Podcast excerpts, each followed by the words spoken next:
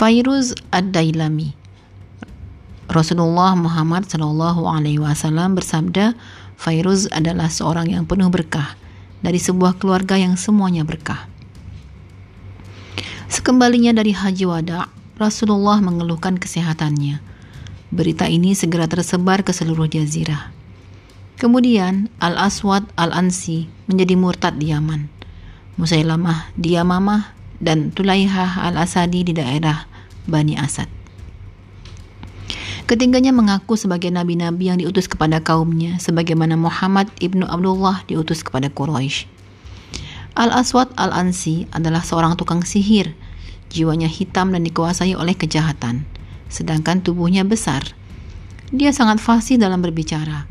Perkataannya menarik, orangnya cerdas, mampu mempermainkan akal pikiran orang-orang awam dengan kebatilannya, dan menarik pengikut dengan harta, kedudukan, dan jabatan.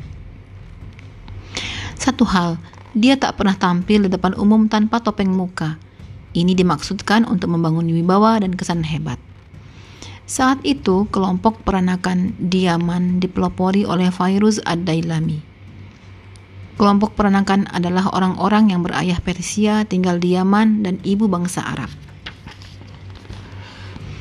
Pada saat Islam muncul, Raja Yaman yang merupakan bagian dari kekuasaan Persia adalah Budan Ketika melepaskan ketaatannya terhadap Persia dan memeluk Islam beserta kaumnya, Rasulullah memantapkan kekuasaannya sampai wafatnya sebelum muncul Al-Aswad Al-Ansi dalam waktu dekat. Yang pertama kali mengikuti dakwah Al-Ansi adalah kaumnya sendiri, Bani Mudalij. Kemudian dia berhasil menguasai San'a, membunuh pemimpinnya yang bernama Syahar Putra Baldon dan mengawini istrinya Aldor. Dari San'a, daerah-daerah lainnya satu persatu jatuh ke tangannya dengan cepat. Dari dekat Maut sampai Taif antara Bahrain dan Ihsa sampai Eden. Yang membawa Al-Aswad Al-Ansi dalam mengelabui dan menarik masa adalah kecerdasannya. Kepada para pengikutnya, dia mengaku punya malaikat yang turun membawakan wahyu yang memberitahukan tentang hal-hal gaib. Untuk menguatkan pengakuannya itu, dia menyebarkan mata-mata ke mana-mana untuk mengorek rahasia-rahasia orang. Kaki tangannya itu menyelidiki kesulitan orang-orang, mencari tahu tentang cita-cita dan harapan mereka, lalu melaporkannya kepada Al-Ansi. Berbekal informasi-informasi tersebut, Al-Aswad Al-Ansi berlagak membantu mengatasi kesulitan orang lain. Dia juga memamerkan hal-hal yang aneh-aneh yang memesona para pengikutnya. Demikian terus berjalan sampai kekuasaannya menguat dan dakwahnya menyebar dengan cepat laksana api membakar dedaunan kering. Mendengar berita murtadnya Al-Aswad Al-Ansi dan penguasaannya atas Yaman, Rasulullah mengutus 10 orang sahabat untuk berkirim surat pada penduduk Yaman yang masih taat mengikuti jalan Islam. Mendorong mereka agar berani menghadapi fitnah dengan keimanan yang tinggi. Mereka juga diperintahkan untuk meloloskan diri dari Al-Aswad Al-Ansi dengan segala cara. Setiap orang yang menerima surat Nabi Shallallahu Alaihi Wasallam dan menyambut dakwahnya langsung bergerak melaksanakan perintah. Orang yang paling cepat memenuhi panggilan tersebut adalah Fairuz Adailami dan kawan-kawannya dari Abwa. Dalam hal ini, Fairuz mengisahkan pengalamannya. Aku maupun teman-teman dari Abwa sama sekali tidak melakukan kebenaran dinullah. Tidak ada secuil pun kepercayaan kami terhadap musuh Allah Al-Aswad Al-Ansi. Kami bahkan selalu menunggu-nunggu kesempatan untuk membeku atau meloloskan diri darinya.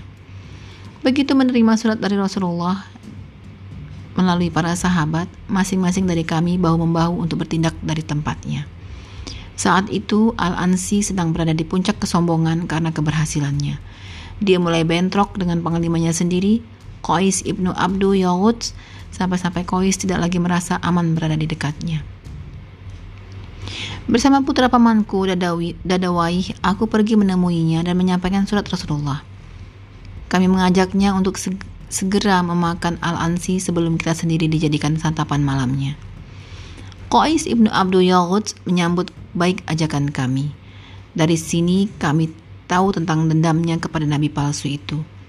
Dia memandang kami seperti dewa penolong yang turun dari langit. Kemudian kami bertiga berjanji akan melawan si Al-Ansi dari dalam, sementara kawan-kawan yang lain melawannya dari luar.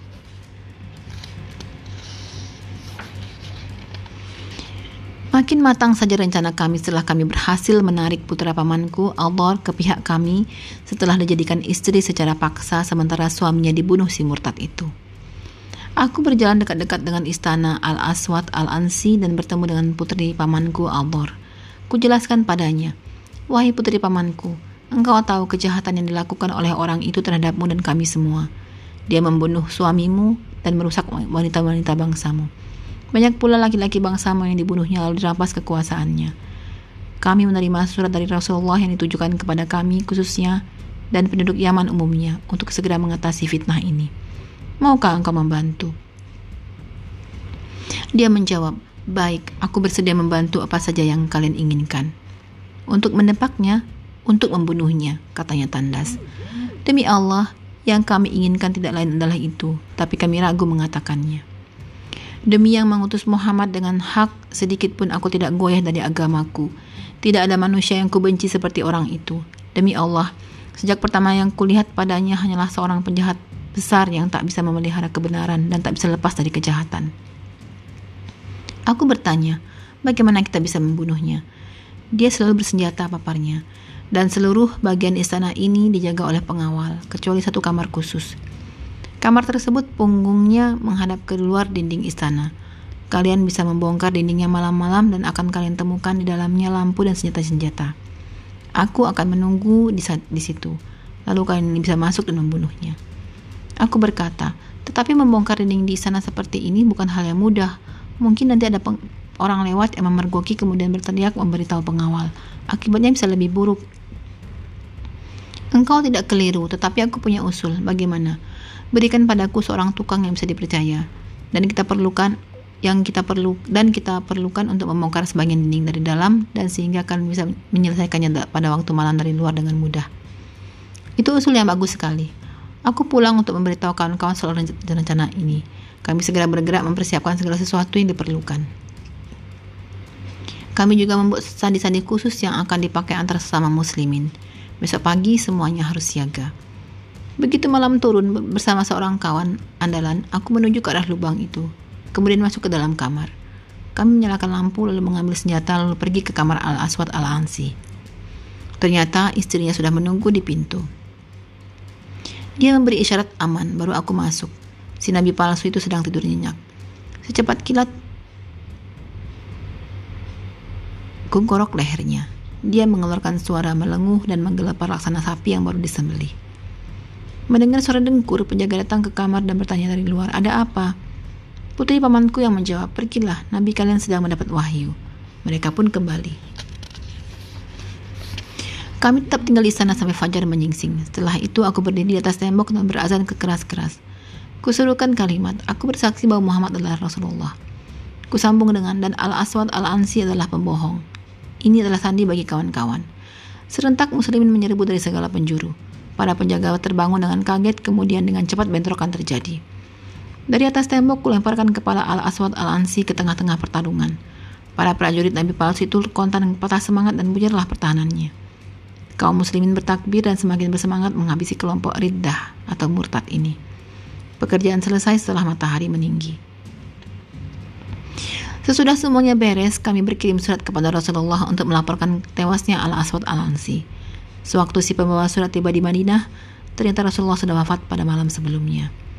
Orang-orang sudah mengetahui tentang kabar gembira ini dari wahyu yang datang kepada Rasulullah. Konon Rasulullah berkata, Al-Aswad telah terbunuh semalam. Dia ditewaskan oleh seorang yang penuh berkah. Para sahabatnya bertanya, siapa dia Rasulullah? Virus. Virus berhasil.